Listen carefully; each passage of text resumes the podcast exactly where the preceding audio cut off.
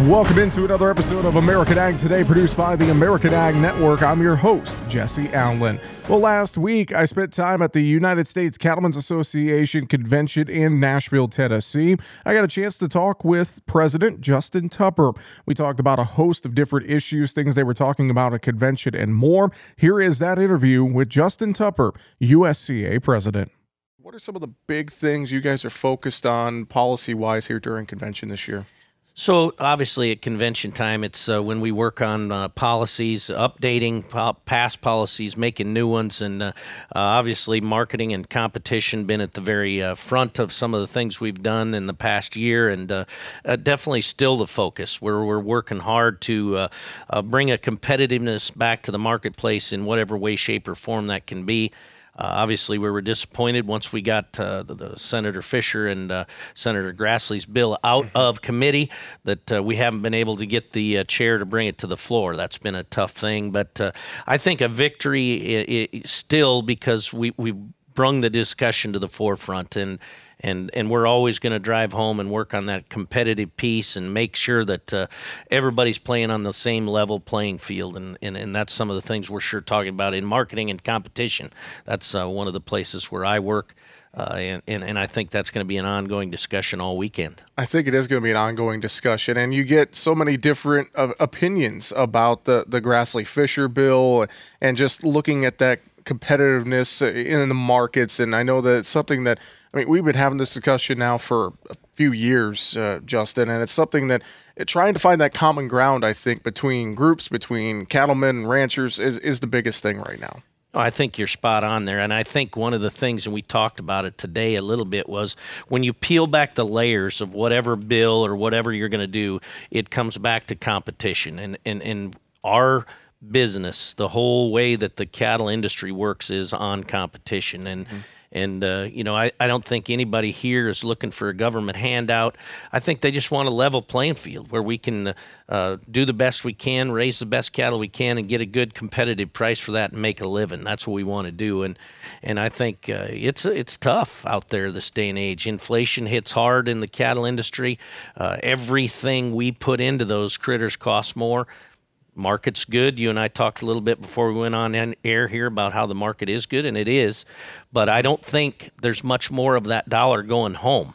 I think uh, it's definitely getting more, but it's costing more at every step of the way to get it done. So we, we, we've got to continue to work hard to find ways to make sure that uh, our cow calf guys and, and we get a bigger piece of that pie taken home. And, and that's what we're all about here at U.S. Cattlemen's. Definitely. Well, and there's so many things too. You know, we look at like the Packers Stockyards Act, we look at this cattle contract library pilot program that's out there now, and just, you know, looking at the whole competition space as a whole you know, thinking about, you know, Packers and, and margins. I mean, like you alluded to, we were talking markets margins aren't getting any any better. They're getting tighter, Justin. Yeah, I think without question. And you know, we had uh, USDA in here today talking about their pilot program, and you know, it, it, it's always a hard thing. And anybody that's been to our meetings and knows when they start talking about confidentiality, the hair on the back of my neck stands up. I mean, it's it's a really tough thing, and and we're we're trying to find that balance where everybody can be in the marketplace and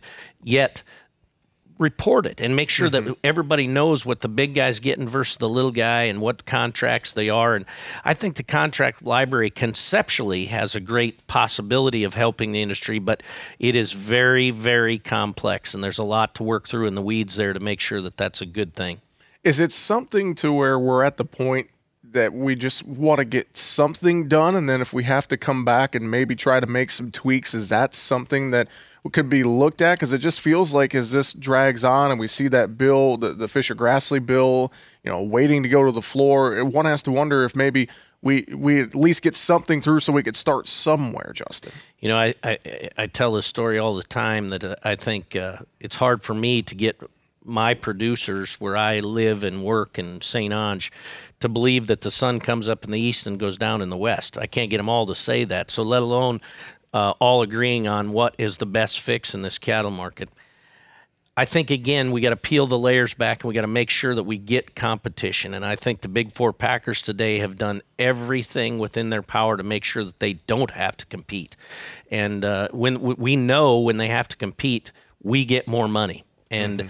So, so I think we have to work really hard, and and I know it's very complex, and we talk about trying to get a win, and I don't think you're wrong. We need a win. There's no doubt about it, but we can't just put a piece out there like this and and then think it's going to help us. We've got to know that we're doing it right, and I think that's one of the big things that U.S. Cattlemen's uh, really works on is uh, we're going to get our hands dirty. We're going to get in there and we're going to try to make things work.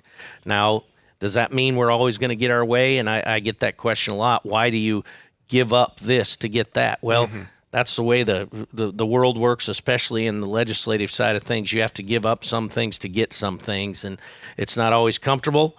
But I, I think we've got to make sure that we're in there and, and in the conversation while that's happening a lot of things policy wise. I know uh, you will cover them here during convention. I should ask as well. You alluded to this, and we were talking about it before we uh, went on the air. You know, things are good. Things are good up at St. Onge right now. I know producers, uh, various uh, areas have dealt with drought. You know, this year the Southern Plains, it, last year was the Northern Plains was dealing with drought issues.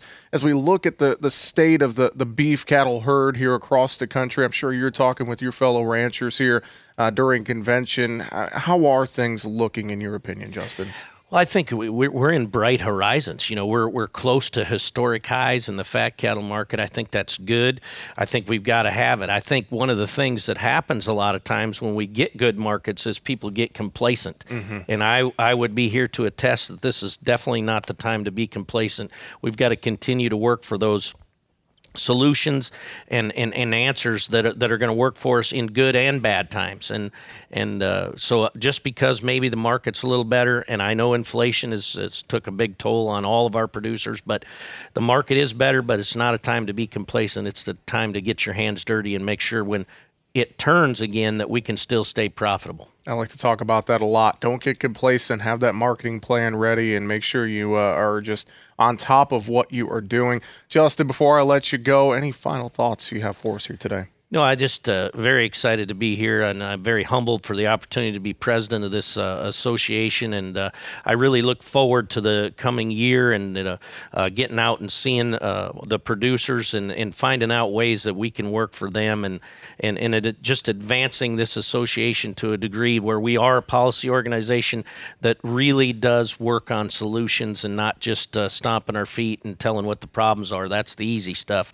The hard stuff is getting your hands dirty and trying to get something done. And that's what we want to do here. And again, that's USCA President Justin Tupper from last week's USCA convention in Nashville, Tennessee. This has been American Ag Today, produced by the American Ag Network. I'm your host, Jesse Allen, wishing you a great rest of your day.